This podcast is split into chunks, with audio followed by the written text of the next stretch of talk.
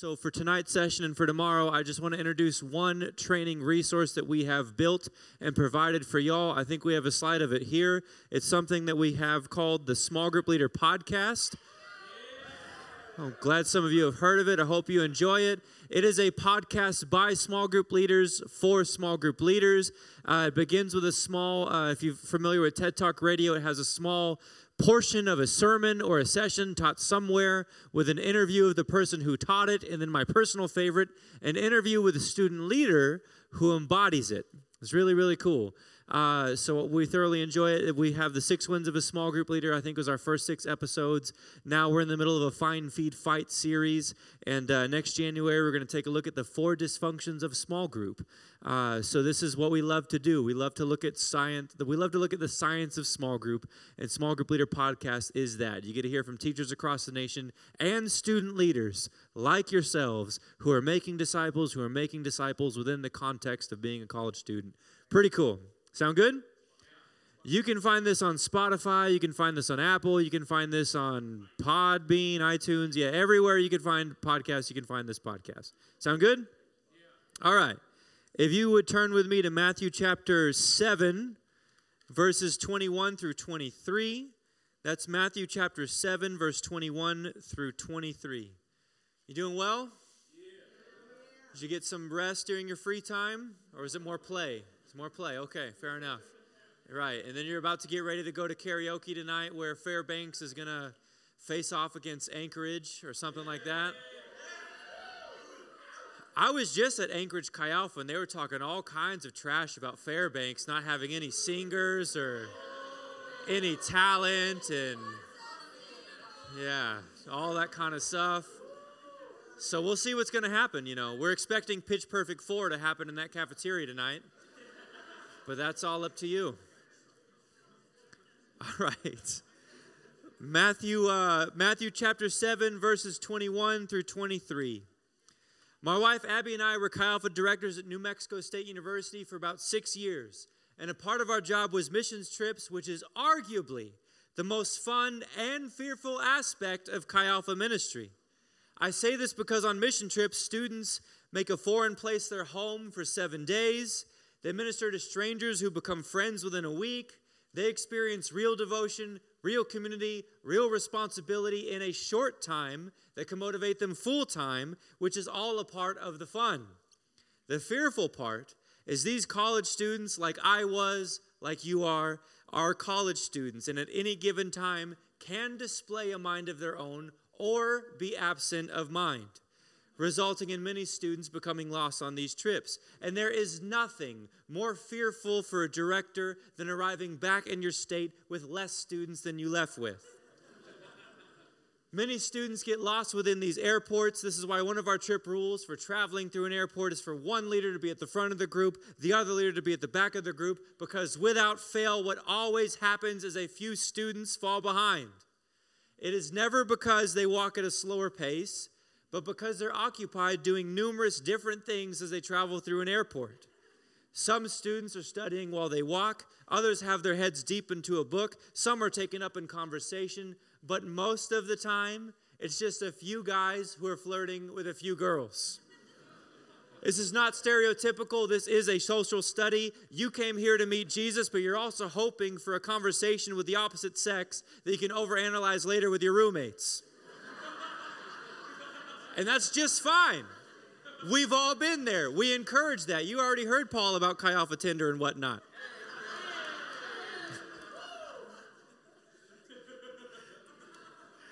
And when these college students are busy doing everything as they make their way through an airport, they lose sight of the people they're a part of. They begin to follow the larger crowd they're around. The people that they're a part of head down Terminal B. The crowd that they're around heads down Terminal A. And without being conscious of it, these busy students falling behind head down the wrong terminal.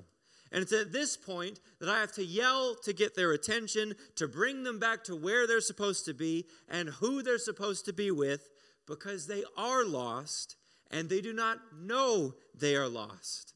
They have become mistakenly lost because they gave much attention to what they were doing, they neglected who they were actually with. And this happens all too often. Have you ever become mistakenly lost? Have you ever been lost because you were so busy doing something you neglected to be aware of who you were actually with? This is the essence of Matthew 7, verse 21 through 23, where Jesus, the King of Kings himself, is preaching, saying, Not everyone who says to me, Lord, Lord, shall enter the kingdom of heaven, but he who does the will of my Father in heaven. Many will say to me on that day, Lord, Lord, have we not prophesied in your name, cast out demons in your name, done many wonders in your name? And then I will declare to them, I never knew you. Depart from me, you who practice lawlessness. As we mentioned earlier, this is the real, gritty Bible. And this verse means that many are lost and do not know they are lost because they're too busy doing something, they pay no attention to who they are doing it with. Is this not the great heartbreak of God? Many of us do not know when God has left us. Many of us do not know when we have left God. Samson served the Lord, but he was not with the Lord. Judas was a vocational missionary, yet he betrayed Jesus. Before Paul, Saul was a master of biblical theology, yet murdered Christians in the name of defending God's honor, proving it is possible to be around God without being a part of God, and it is possible to let serving the Lord replace knowing the Lord. This is why Matthew 7 says, Many, a numerous, not small amount of people will identify as Christian and will say on Judgment Day, Lord, Lord. And Jesus will say compassionately, not callously, Turn away from me. I never knew you. Depart from me, you who practice lawlessness. Now, these prophetic words of Jesus exist to warn us how doing something is not equivalent to being with someone. So we ask then, what is eternal life? What does it mean to be saved? Jesus in Matthew 7 turns people away from him on the grounds that he did not know them. It makes complete sense then that Jesus would define eternal life in John 17 3 by saying, This is eternal life, the life of the ages, to know God, the one true God, and his Son, whom he sent. Eternal life is to know Jesus. So, with that being said, who is Jesus? The Bible illuminates four different roles the same Jesus has in a person's life. They are friend, savior, bridegroom, and king, are four points for tonight's message. We're going to explore what these roles mean in effort to grow in revelation of Jesus, in effort to grow our responsibility to him. So, would you pray with me as we continue this message? Jesus, if eternal life is to know you, the one true God, and your Son whom you sent, then may we know you, God the way that Abraham called you a friend, the way that you called him a friend, Jesus. The way many people have cried out to you as Savior, who have declared you as husband, as bridegroom, the way people bow to you as King. May we know you, Jesus, and help you be known. In Jesus' name we pray. Amen. In John 15, 14, Jesus calls his disciples friends for the first time, stating specifically that you are my friends if you do whatever I command you. But how do friends get to this point of agreement and alignment to fulfill commands? I'm going to illustrate some the same points as last night by using a new story because repetition is the price of knowledge. When we pioneered Chi Alpha at New Mexico, we all had one common purpose. We were going to make disciples who made disciples who made disciples, but we all had a uncommon understanding. There was Mike Winters, more commonly known as the party starter, this is because Mike would make a dance floor at any party by dancing to any music. But because he was a white boy with no rhythm, he would shrug his shoulders up and down sporadically with no rhythm at all, like a broken elevator stuck between the first and second floor, and would then clench his fist and repeatedly punch the sky with no rhythm whatsoever. Some of our team had the understanding that parties need to be cut off at their highest point to leave an audience wanting more, to not leave an audience wanting less, but Mike disagreed. This led to much tension as philosophical differences can become nasty when they are moralized. There was Zach Hanson. His intentionality wanted to produce the best small group leaders possible through our leadership training class. And his intensity believed that the best way to do this was to drive our student leader candidates into the heart of downtown Albuquerque, New Mexico, drop them off under a bridge where real life breaking bad happens, take their money, and their phones so they cannot contact anybody and leave them stranded and homeless for 72 hours. Because nothing makes you call on God when you need Him, like not being able to call on the police when you need them. Some of the team had the understanding that leadership training should be intense, but also rational. This led to much tension, as philosophical differences can become nasty when they are moralized. Our only solution to relieve some of these tensions was to introduce more common purposes and more common understandings. We fought for souls, but once a month we would f- have family days where we fought to be friends with one another. That is common purpose. We understood discipleship, but once a semester we read, this, we read the same books together to help us understand organizational leadership. That is common understanding. We built goals collectively instead of just individually. That is common purpose. We kept ministry metrics and defined wins to keep score of how well or unwell we were doing. That is common understanding. And through establishing these common purposes and common understandings, we became friends who stayed friends in spite of different lives that have taken us to different places. Now, I know, you know, that common understanding and common purpose to be friends was preached last night. But this is how essential it is for us to grasp this truth to be friends with one another and to be friends with Jesus. To be friends of God, we must share in a common understanding while also participating in a common purpose with Him. As the disciples understood that Jesus is the Son of God who came to take away the sin of the world, he called them friends. And as the disciples fulfilled the commission of being witnesses to the ends of the earth, making disciples to the ends of the earth, preaching Jesus so that they may present people perfect before him, Jesus called them friends. Jesus understands it is not theological intelligence which saves the soul. It is not ministry attendance nor volunteerism, volunteerism which saves the soul. It is not morality which saves the soul. It is Jesus, the Son of God, who saves the soul. Salvation, being saved, is not a program, nor a philosophy, nor a practice. It is only the person of Jesus. And his purpose is to disciple into another person through patience and prayers and personal friendship, this understanding that salvation is Jesus. When we have this common understanding that Jesus is salvation, and when we have this common purpose that discipling others helps them understand Jesus is salvation, we become friends with God. If that is what it means to be friends with Jesus, what does it mean for Jesus to be Savior? Storytelling whether it be the pages of literature or the films of Hollywood, have embraced this depiction of saviors. There are many stories of saviors or heroes that we could look at, but just look at a few with me. In the late 90s, there was a movie called Batman and Robin, where Batman saved Gotham from Arnold Schwarzenegger pretending to be Mr. Freeze. this villain's diabolical plan was to literally freeze an entire city with complete ignorance of Summer upsetting his plans. Batman shows up, he saved Gotham from the effects of someone else's selfishness, but enemies continued to rise. In the Fast and Furious movies, which are currently up to nine and already have two more planned, a band of car thieves led by actor Vin Diesel, playing Vin Diesel, are called on by the government numerous times to save the world because apparently these car thieves are also hackers and soldiers and leaders better than any organization America has to offer. The crew shows up, that's right. They save the world from the effects of someone else's selfishness, but enemies continue to rise. In the first, middle, and current Star Wars trilogy, a band of heroes unite to use laser guns and the Force to save the galaxy by fighting against an army with darker laser guns and a darker force that wants to rule the galaxy.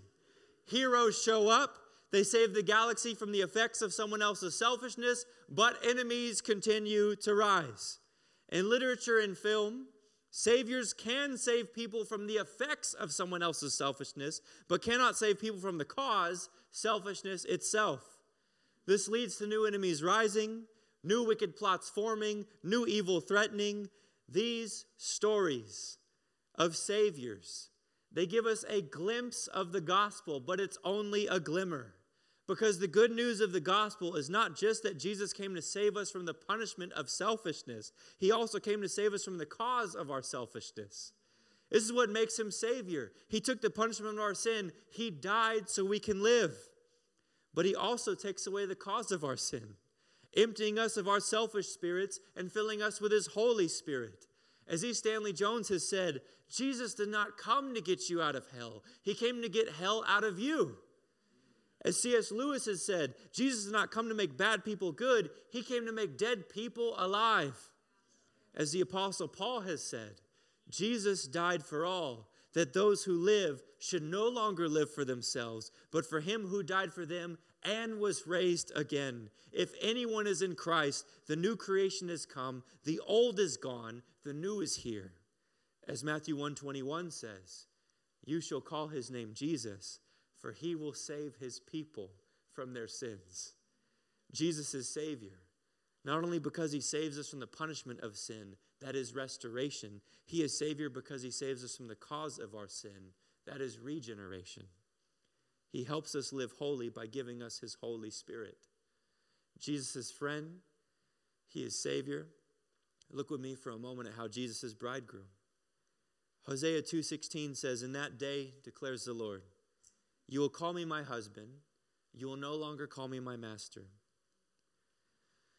In the Bible, there's a common theme of Jesus being known as the bridegroom, and we, his church, as his bride. Now, I had this belief that getting married would mean a perfect relationship.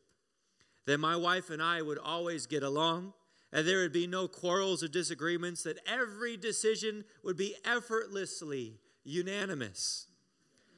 I believe marriage meant a relationship would be void of fighting. I believed that marriage was this perfect culmination of finding the perfect people. So naturally, I was shell shocked into reality when my wife and I had our first married fight. If I may be very transparent with you, I'm going to bring you into the grittiness of that first fight. The one I remember most was a fight we had while living overseas in an old post Soviet Union apartment. I was reading a Christian book by an old dead guy on servanthood. She had just gotten home from a long day of work and asked for the trash to be taken out. I told her I would do it later. She said I said that three days ago. I said, Do not keep a record of my wrongs. She said, Then stop doing wrong.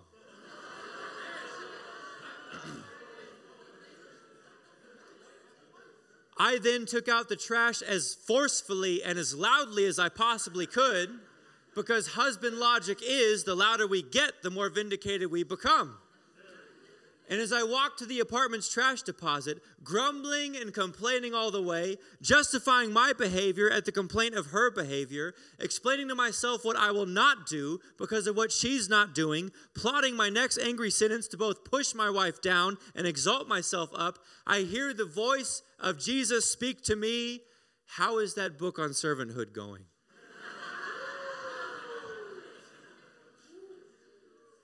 I repented I apologized, and I would be lying to you if I told you that that was the last fight.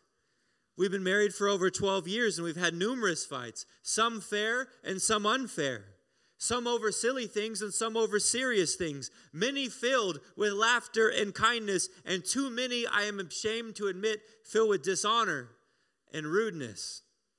Married friends, have you had these kinds of fights? Aspiring for marriage friends, it's highly possible that you will have these kinds of fights. And what can happen before, during, and after fights is we become so infuriated with who our spouse is in contrast to who they should be that our unconditional wedding vows become conditional. We begin to think and treat one another by saying things that we vowed never to say on our wedding day. Things like, I will not serve you because you are selfish. I will not honor you because you are demeaning. I will not forgive you because you are unforgivable. I will not love you because you are not the person I married. This, of course, makes us fear have we married the wrong person? Stanley Hauerwas, professor at Duke University, expands on this fear by stating destructive to marriage is this self fulfillment ethic that assumes marriage and family are primary institutions of personal fulfillment necessary for us to become whole and happy. The assumption is that there's someone just right for us to marry, and if we look long enough and hard enough, we will find the right person. The moral assumption, however, overlooks a crucial aspect of marriage. It fails to appreciate the fact that we will always marry the wrong person. We never know whom we marry, we just think we do. Or even if we first marry the right person, just give it a while and he or she will change. For marriage, being the enormous thing that it is, means we are not the same person after we have entered it. The primary problem is learning how to love and care for the stranger to whom you find yourself married. He concludes My wife has been married to five different men within our lifetime, and they have all been me. Now, how do you have a successful marriage if the spouse that you vowed unchanging commitment to has changing character? How do you love the lovable, kind, honoring spouse when they behave like this unlovable, rude, demeaning stranger? It is this mystery, the Apostle Paul says, illuminates the mystery of the gospel. Meaning, to understand Christ's bridegroom love for us is to understand the love of the spouse you married when they're behaving like a stranger that you did not marry. So then, how does Jesus love his bride? Jesus saw the creation of humanity was designed to be friends with God. He watched humanity become unfamiliar strangers to God through our embrace of sin. We attempted to live without God. We attempted to live like we are God. The sin of selfishness and pride was carried into further generations of humanity, which led to Genesis 6 saying that God repented that he made mankind. That word repent, of course, means to change one's mind, but the actual Hebrew means to lose one's breath. What you see when something catastrophic is happening. God lost his breath when he looked at the sin of mankind. As verse 5 says, the wickedness of people was great in the earth, and every imagination of the thoughts of our hearts was only evil continually. Meaning, humanity, me, you, were not lovable. We're not kind. We're selfish to the bone. We have hate in our hearts. We choose revenge over forgiveness. We delight in indulgence over self control. We are prideful creatures that readily claim self made status. In the realm of eternity, we're truly undesirable, unlovable, unmarriable, and yet the gospel says in Philippians 2 that Jesus voluntarily gave up his wealth of perfection to take on our poverty of selfish sinfulness so we could share in his perfect holiness. Jesus took the penalty of our sins so we could be free to be with God again. And this was not an act of forced compliance. This was the choice of love. For Hebrews says, For the joy set before him, he endured the cross. So hear me carefully. In all of Scripture, there is no evidence of Jesus loving us because of us. There is evidence of Jesus loving us in spite of us. This is good news. We did not ask Jesus to come and die for our sins. We did not merit his service. We cannot pay back his sacrifice. We were not living for him, and yet he died for us. This is how to love the stranger you're married to. This is how to love, this is the love of bridegroom Jesus for his bride. Jesus does not love us because of us, but in spite of us. And that unselfish love from Him more than merits and should evoke an unselfish vow to Him. Marriage to bridegroom Jesus means fulfilling our vows. The Bible calls this fulfillment obedience. Now, perhaps to better understand obedience, we can illuminate this last role. Jesus is King. In Revelation 17, 14, and 19, 16, Jesus is called the King of Kings. Throughout the parables of the gospel, Jesus preaches of this kingdom of heaven. Jesus as king is perhaps the most forgotten or misunderstood of his roles. And the reason for this is simple. We don't know what it means to be in a theocracy because we live in a democracy. In a democracy, we vote on what we like, we appeal who we don't like, we amend laws that are inconvenient or viewed as outdated. We protest to get something done or undone because in a democracy, the focus is always what is best for me. But this kind of self centered behavior is not so in a theocracy. In a theocracy, you are not your own, you are the king's. In a democracy, we say, Is this politician for us? But in a theocracy, the king asks, Is this person for me? Joshua 5:13 illuminates this principle. Joshua has just won another battle by the hand of the Lord. He's walking along the riverbanks with a sword in hand, plotting his next battle to win. And as he's walking along, he sees the commander of the Lord's army. Now, in the Bible, every time we read of a angel, that is precisely what it is. But when we read of the angel or the commander, this is referring to no less than Jesus himself. Joshua, not knowing who he is talking to, and in a mindset of war, asked the commander of the Lord's army, King Jesus, Are you for us or are you against us? To which King Jesus responds, Neither.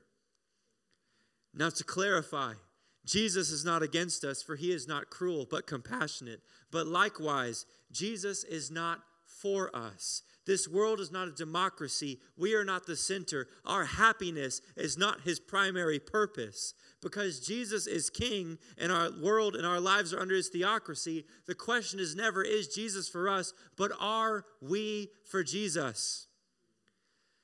We have to be very purposeful here and very clear. As E. Stanley Jones has said, to be sure that we're not getting Jesus from our beliefs, but are getting our beliefs from Jesus. His ways trump our ways, His will overrules our will. We cannot justify our wrongness by trying to veto commands and lifestyles that God Himself calls right. We cannot amend verses in the Bible to be taken out if they offend us or to not be taken seriously if they convict us.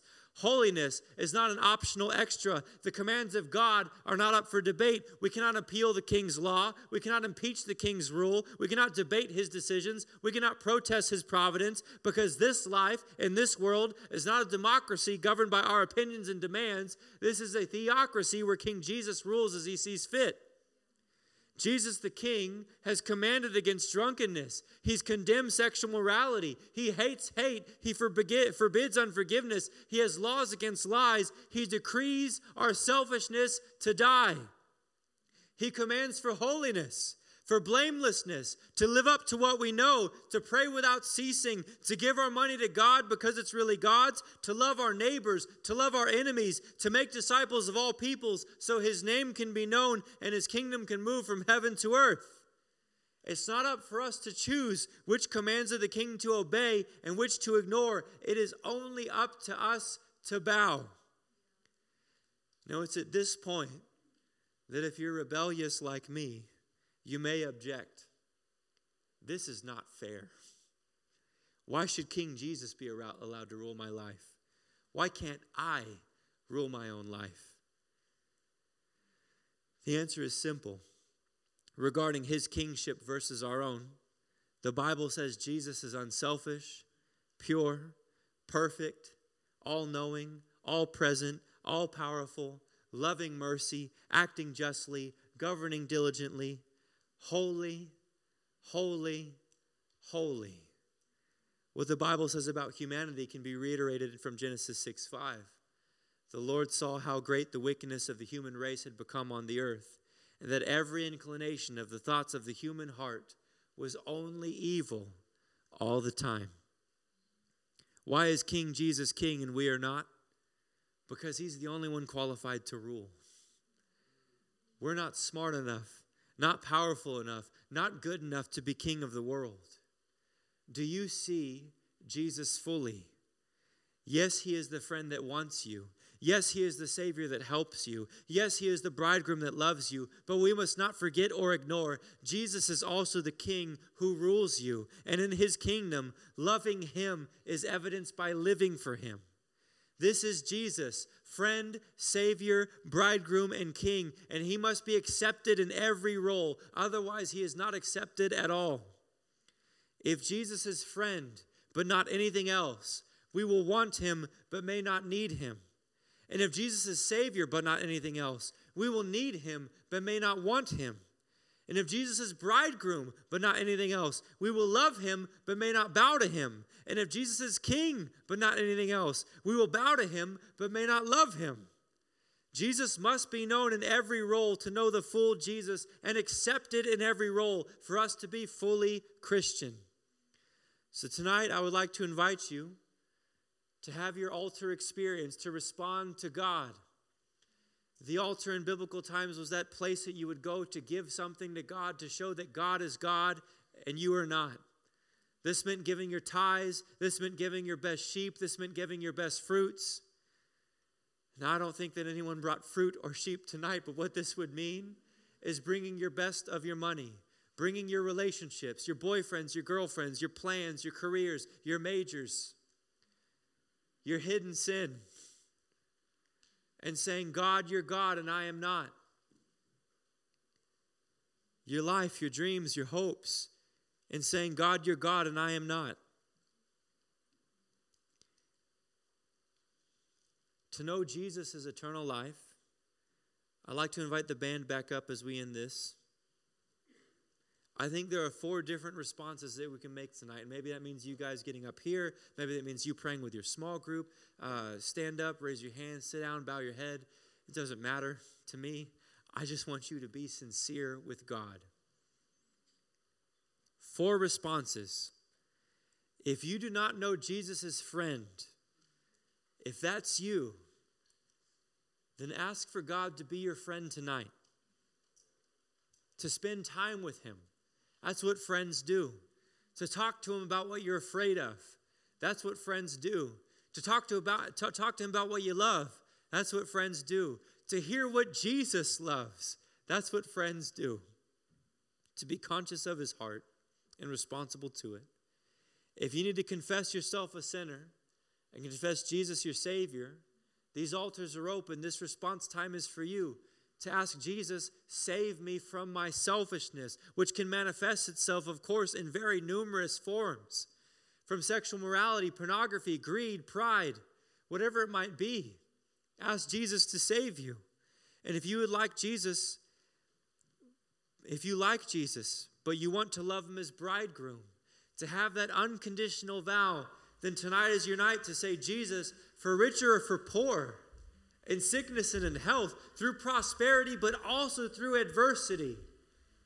I am yours, God, and you're mine. This response time would be for you. And last but not least, if you do not want to bow to Jesus as King, but you know that you know that God is putting his eternal universe size building finger on your heart and saying, Give this up, change this, do that, don't do that. Be with me. If that's what God is asking you to do, then surrender. Let's be honest. Let's be transparent. Let's be gritty. The kingship of Jesus is scary. But as Winkie Pratney has said, it's only scary to the degree that we do not know Jesus. The person you know the most and love the most is most likely the one that you trust the most. Which would mean that in order to trust Jesus, we simply have to know him more, to love him more, to trust him more. And if you need to bow to Jesus as King, do that tonight and say, God, just help my unbelief. Help me to surrender. Help me to die so that you can live in and through me. I'm going to pray, and I would encourage you to respond. Up at these altars, standing, raising your hands in surrender, bowing your heads in reverence, whatever it might be, sincerely get with God tonight. Jesus, thank you, Jesus. You would call us friends, Jesus. That's an amazing thought that the God of the universe would look at us and not call us slaves or servants, but He would call us friends. Help us to be friends with you by sharing our lives with you. Thank you, Jesus, you came to save us from our sins. So save us from our sins tonight, God. Deliver us from evil. May your kingdom come. May your will be done on earth, in our lives, as it has been planned in heaven. And Jesus, would you be our bridegroom? That we would love you for rich or for poor, in sickness and in health, through the best and through the worst. Thank you, Jesus, that you trust us, not just with the best of you, but with the worst aspects of following you the persecutions, the suffering, the misery that this side of eternity can bring. Thank you, Jesus, that you would trust us with prayers answered and prayers unanswered, that you would trust us with success and with suffering. Help us to commit unconditionally with vows to you, to love you and Jesus, would you help us to bow to you as King? To give up whatever you're asking us to give up the career, the major, the relationship, the things that we do in the dark when no one is watching. The, if religion is proving and I, if religion is proven by isolation, then oh my God, may you be our God when we are by ourselves.